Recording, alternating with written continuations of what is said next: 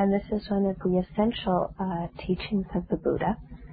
The way it fits in the uh, the whole scheme of things is that the Buddha first gave the teachings on the Four Noble Truths. Uh, in other words, four facts that are, were seen as true by the noble ones, in other words, beings who had direct perception of reality. And so the first of these four that he saw were true, so that we have undesirable experiences in our life. And the second, that these have causes, the causes being internal, our own ignorance, anger, and attachment. The third being that there's a cessation of both these undesirable experiences and their cause. In other words, there exists a state of liberation from these.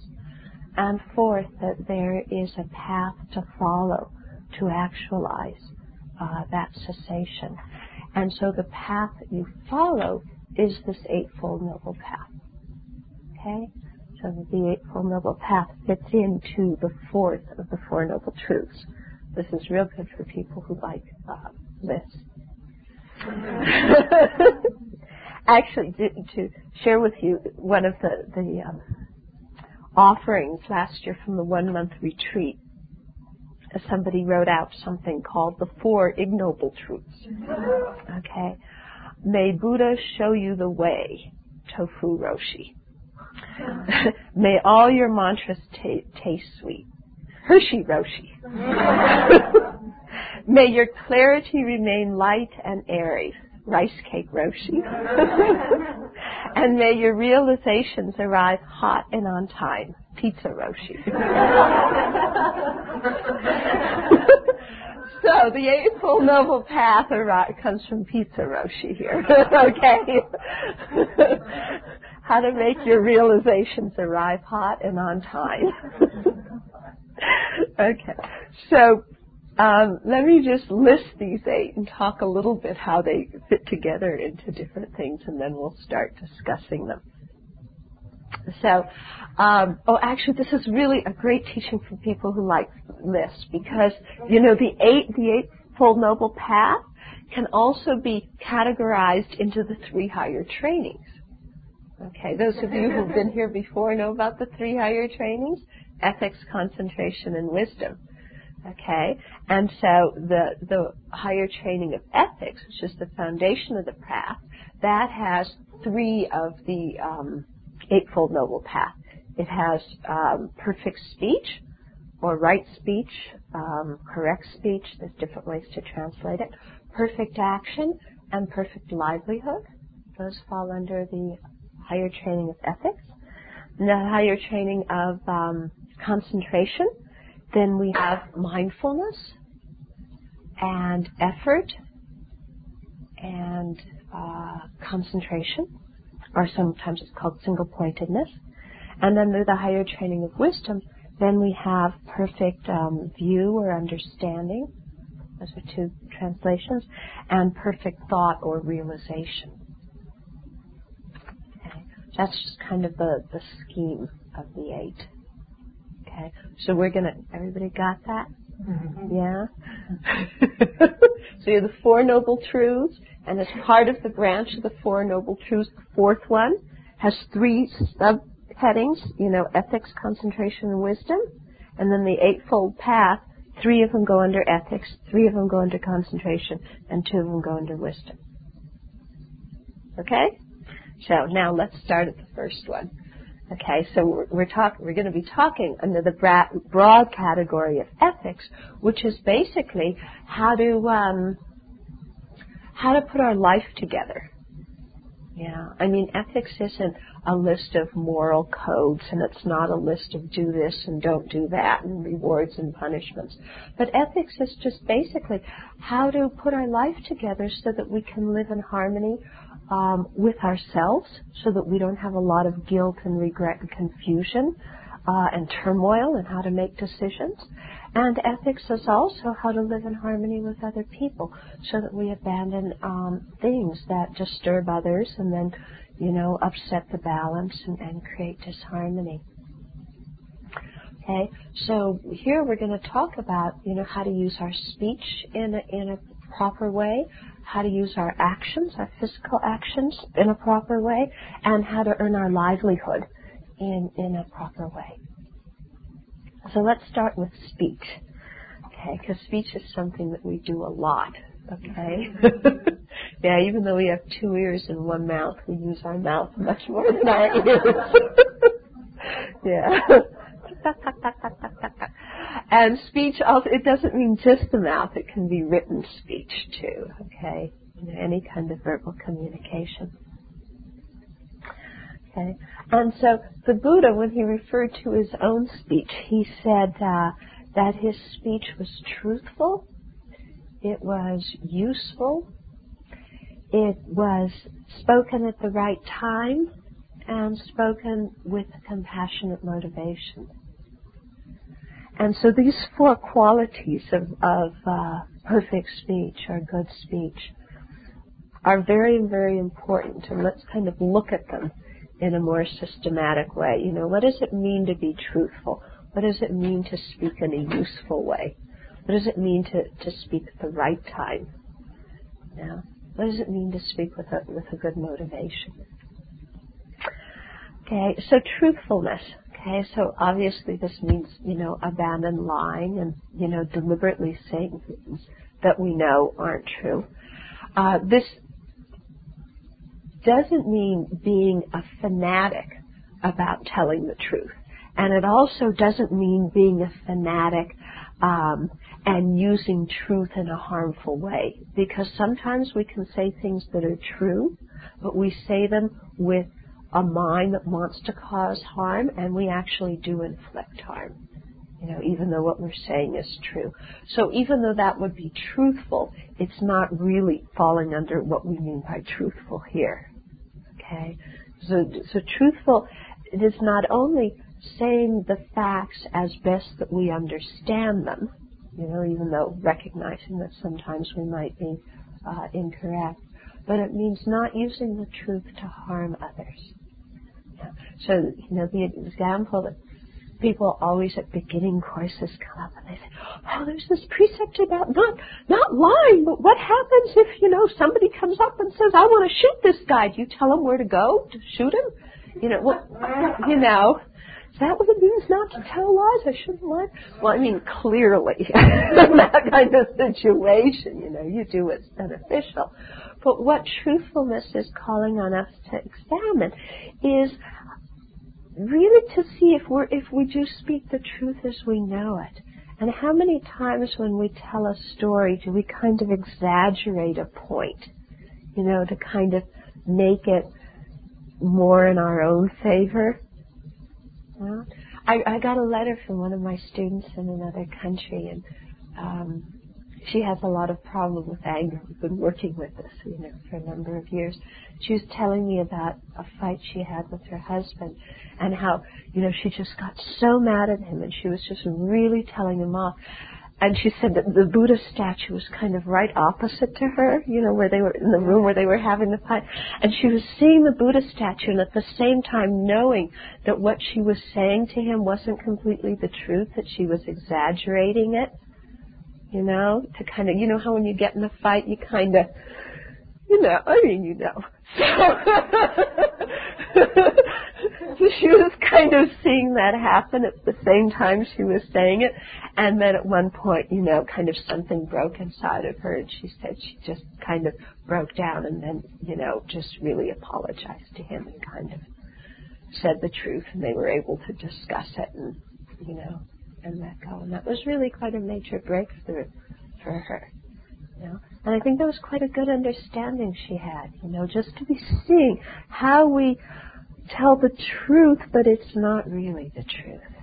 You know, how we pick out certain details in something to make to prove our point and omit the the other the other details that that would make, help us to understand the other person's viewpoint. Sometimes also we exaggerate when we talk, especially um, especially we don't tell the truth to ourselves. Yeah, we say statements to ourselves like, "Nobody likes me." Yeah. I make I make all the mistakes. Yeah. Everything I do is wrong. I mean, we make these kind of statements to ourselves. They're clearly lies, aren't they? No? I mean, how can we say to ourselves everything we do is wrong? It's not true. Not everything we do is wrong. Or saying to ourselves, nobody likes me. That also isn't true. But we say these kinds of statements to ourselves, and sometimes when we're complaining and feeling sorry about ourselves, we kind of prove our point to other people and you know my boss always gets on my case yeah always so you know lots of times we don't even tell the truth to ourselves when we're looking at a situation we exaggerate things I also do a lot of double talking, you know a lot of explaining the situation this way to one person, this way to another person, saying it this way one time, this way another time. We get quite tangled up in our lies sometimes, in our exaggerations. We forget what we told to who, and so then the next time we don't know what to say because we don't know which version of the story a certain person has. Yeah, and then when people find out that we've been lying to them, it really destroys the trust, you know. And if we want to destroy trust in relationships, best way is to lie. Yeah, it really is. Because as soon as we start lying, then the trust goes very easily. We spend a long time building up trust with our colleagues, with our family, our partner, and then we lie sometimes, even over small things, and it just knocks away you know, a lot of the trust involved. So the thing is, you know, how, how to tell the truth and how to tell it in an appropriate way and how to tell it in a kind way. So also telling the truth, it doesn't mean giving all the ugly details that might be painful to somebody. Means maybe just giving them what they need to know at a certain time. Yeah? I mean, people who work in the in the medical profession know this. If you have somebody who's terminal, you don't kind of sit them down right after they've been through this barrage of tests and they're finally getting the di- diagnosis, and you give them the whole truth for an hour. You know, I mean, the person's overwhelmed. Just give them a little bit of, of the truth about their the diagnosis. Then slowly, as time goes on, fill it in. Now, so lots of times just to, to think of how to tell the truth in a graceful way. Okay. Um, and then usefulness, how to make our speech useful, second quality of good speech. Um, so usefulness can can um, can be talked about in two ways. Things that are like useful in the long run or ultimately for our ultimate aims, our ultimate goals, like attaining liberation and enlightenment, and useful in terms of instrumentally, temporally in our day-to-day life. So there's two different kinds of usefulnesses. So how to use our speech in a useful way in this long range, ultimate, intrinsic way um, for the purpose of liberation and enlightenment is by speaking the Dharma to others, by teaching the Dharma. And that's why it says in, in the teachings that the gift of the Dharma, the generosity of the Dharma, is the highest gift. Because by being able to explain the teachings, um, it, you know, you give people the tools with which they can free their own minds. Now, that doesn't mean that we all have to aspire to be Dharma teachers, and it doesn't mean that you have to organize classes and sit on cushions. Uh, okay, but but explaining the Dharma can happen just in your day-to-day life. You know, you might meet people and they say, "Oh, what did you do? You know, on your summer holiday?" Well, I went to retreat. What's that? And then you start talking to them about what retreat means. Or people ask you what you do on Monday and Wednesday nights. You say, oh, well, I gave up playing poker and I'm, I'm going to a Dharma class now. What's that? And you kind of describe to them what it is. And so, you know, teaching the Dharma, sharing the Dharma doesn't mean using lots of fancy terms and complicated concepts and Buddhist jargon and, you know, being impressive. It just means basically being uh, uh, speaking from your heart, you know, about your own spiritual path as you see it, as you're practicing it. You know, what is refuge to you? Why did you take refuge? What do you get out of the teachings? You know, what, how do you benefit from meditation? How do you use the practices on patience in your daily life? These are things very often we can share with our colleagues and, and friends and family. And it's best, you know, because um, lots of people who are just getting into Buddhism ask me about this. You know, well, what do I tell my friends? What do I tell my parents? You know, you know should I tell them I went on a week retreat instead of I went to the beach? You know, they're going to think I'm weird. And, um, you know, generally when you explain Buddhism to people, tell the aspects of Buddhism that already agree with what that person believes in. Okay? So start talking, and you'll see His Holiness when He comes to town. What does He talk about in the big public talks? He doesn't start talking about samsara, nirvana, and Buddha, Dharma, Sangha, and karma. He doesn't start throwing Sanskrit and Pali words out. He talks about loving kindness, compassion, patience, yeah, harmony, things like that. So this is the best way. Start people off talking about these things. And then as they become interested, then they want to know about other things. Slowly you can fill them in. Or you can bring them to teachings, bring them to the retreats, introduce them to teachers. Uh, that's also another way of sharing the Dharma, giving the Dharma, using our speech to spread the Dharma. So spreading the Dharma doesn't mean going out on street corners. We're going door to door. okay, so that's how to make our speech useful in, in like the long term way, using it to lead people to liberation and enlightenment by introducing them to the Buddha's teachings. And it can also be encouraging them in, in um, the spiritual path that they're already on if somebody is, you know, a devout Christian and they find that beneficial to them, encourage them in that. You know, a lot of Jesus' teachings on loving kindness, patience, these are very good for other people to practice. So it doesn't mean that, you know, you do a hard sell on Buddhism. We're not, you know, kind to uh, sell our product or root for our football team here. And then uh, making our our speech useful in an instrumental way, a day-to-day way, is uh, helps especially to help uh, avoid conflicts. Okay. Um, in other words, by giving people the information that they need, because a lot of time conflicts arise because people don't have the information they need, so then they invent something in their head you know, I mean, they don't know what's really going on, and so then they say, well, this happened, so it must mean X, Y, Z, da, da, da, da, da, da, and then they have a whole thing, and there's a misunderstanding. So sometimes really making our speech useful is giving people the, the kind of information that they need. You know, sometimes like what time you're going to be home and where you're going, and you know what can they, what they can expect from you and what they can't expect from you. Uh, and so instead of promising big, lavish, grand things, you know, let people know really what they can expect and, then try and live up to it. Makes our speech useful. And then also try and, and use our speech to uh, soothe conflicts, to take away tension when there's tension.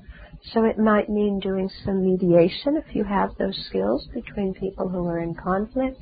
It might mean just listening to a friend who really needs to get something off their chest and talk something out. Um, there's a lot of way of, of trying to um, soothe over things. So also making our, our life useful, uh, making our speech useful means giving up slandering other people and backbiting. Yeah, because this is not useful speech. Okay, when we go around really using speech that is intentionally divisive. And we do this often when we're jealous.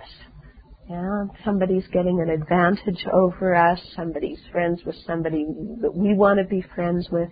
So lots of times out of jealousy, we use our speech in a, in a divisive way to make people a little bit suspicious of each other, to create a little bit of friction between people, to somehow, you know, do something so that we can wedge in there and, and, and get what we want. So that's not making, you know, when we do that, that's that's really abusing our own our own capacity for speech. Um, making the speech useful means giving up blaming people. Okay? So that means not only blaming other people, but blaming ourselves. You know, I think really getting rid of this concept of blame to start with. So whenever there's something wrong, you know, whenever there's a difficulty, it's not necessary to blame somebody and attribute all the causes for a situation to one person, be it somebody else or ourselves. You know? Maybe with our speech we can just give up, and with our mind give up this attitude of trying to find one person to blame and either dumping it on somebody else or dumping it on ourselves. You know? That using our speech and using our, our, our intelligence also to look at a situation, you know, multilaterally, to really see all the different things that are going on in it. So that we give up using divisive speech, we give up blaming, we give up slandering. We also give up idle talk. Okay, idle talk is also something that's not very useful. Uh, so we can idle talk oh, lots and okay? Um, so idle talk is just really talk that's without any purpose, without any sense. Now, this doesn't have to do necessarily with the subject. Okay? It has a lot to do with the motivation and with the mind, whether our speech is idle talk or not. Okay? For example, um, if you're just talking about sports to a colleague at work just to make yourself look good, you know, so you're talking about this triathlon and that, you know, football game and this, that, and the Olympics here, and you're just kind of doing it to, for no particular reason except maybe to show off how much you know about the different sports or just to waste time or, you know, just to blah, blah, blah, blah, blah and occupy the floor. That would be idle talk. But let's say you're going to visit some relatives and you don't have a whole lot of in common with them, except this person is interested in sports and you feel it's very valuable to maintain a, a relationship with this person. And you really want to create harmony and, and find something in common to talk with them about. And so for that person to keep, for that reason, with that person to keep the doors of communication open, then you talk about sports. And that's, in that context, it's quite useful. Okay? So we're, what we're getting here is, is we're trying to ask ourselves questions, you know, take, be able to do some introspection on when do we talk in a useful way and, and what do we talk about in a useful way? When do we talk when it's not productive? Okay. Now, of course, talking about, you know, Dharma is very useful. But it doesn't mean every time you talk about Dharma it's useful, because talking about Dharma can also be idle talk. Because if you're just sitting there talking to somebody who isn't interested at all about it, mm-hmm. yeah, and you're just sitting there imposing your own trip about them, and they can't get away, then that's idle talk. okay? So it's really a call for us to look and, and, and ask ourselves, what are, when are we using our speech in a meaningful way? And sometimes um, silence can really be the best way of using our speech. It can be the most useful way. I'll talk a, a little bit more about that later. But uh, not you know, lots of times too we idle talk because we feel we need to fill up the space. If I don't say something that what are we going to do? But sometimes just being silent gives the other person the opportunity to say what they need to say. Sometimes it's better not to fill the space. Just let there be quiet. See what comes forth from the other person. Let the other person lead the discussion instead of us always leading it. Now also, especially, you know, on, on phone calls, check out with people, see if it's a good time to talk with them or not. Because lots of times we call people, we assume they have all the time in the world and they're in a hurry. I mean, we know what that's like. We've all been like that. We're on the door, we pick up the phone, and there's Aunt, you know, somebody another wants to talk for half an hour, and you can't. They really aren't quite. You can't get a word in edgewise. You know, so to be sensitive also ourselves, and and not do that with other people. To ask people, is this a good time to talk? Do you have time? Now, and to really uh, use our speech in a wise way. Okay, so that's making the speech useful.